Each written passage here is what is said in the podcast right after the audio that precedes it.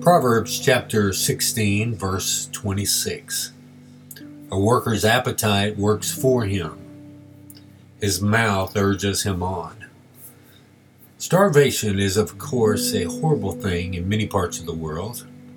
Uh, many places have little food to eat, and uh, many places that have food to eat, it is not easily accessible, especially by the very poor. Um, however, today's text shows us a context uh, in which being hungry can actually work for you. It can be a good thing.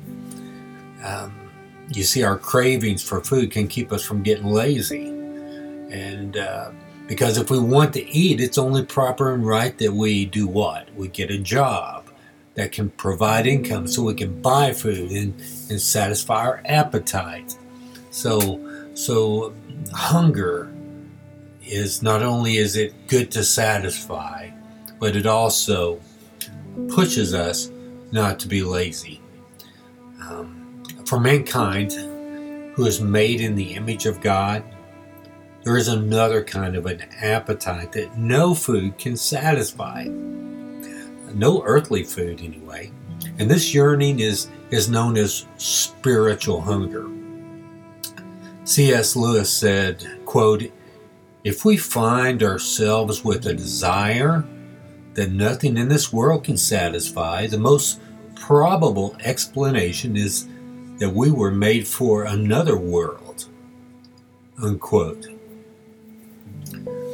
Now, spiritual starvation is, of course, a horrible thing throughout the world as well.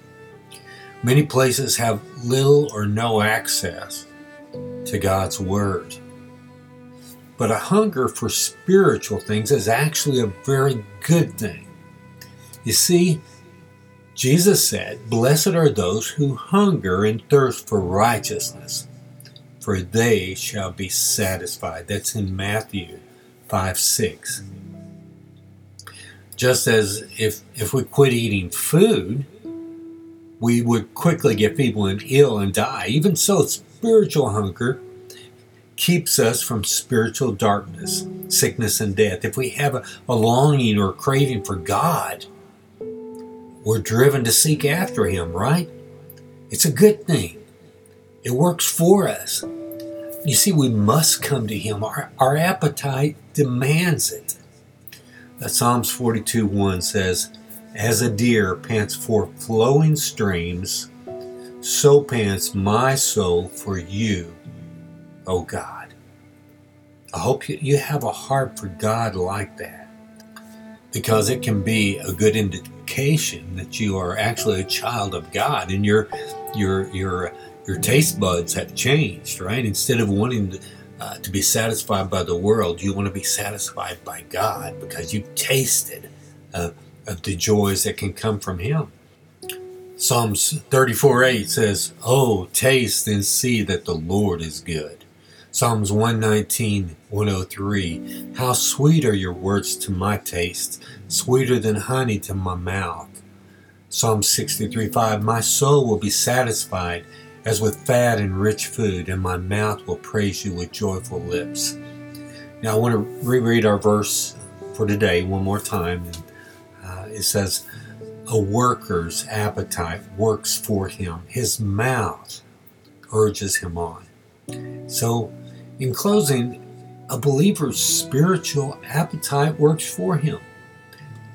His new affections for Christ urges him on. So I hope uh, that you have a, a heart for God uh, to enjoy uh, good spiritual food. If, if you do, it's because He is the one that has awakened that in your life. Father God, thank you for your word and how Solomon has given us some good godly advice. Um, and we're, we're thankful, Lord, that you have given us hunger, um, that it, it might keep us from being lazy. It's an accountability tool for us in life, Lord. But also, we're so thankful that you give us a hunger for your word that urges us on to, to, to grow in you and and to dive deeper into spiritual truths and see more of your glory and be transformed and be filled with more and more delights in you, Lord. Thank you for your word, Father. Help us to to not ignore it, but to to you know walk in it and meditate upon it and let it abide within us and that we might abide in its teachings. We love you, Lord. In Jesus' name, amen.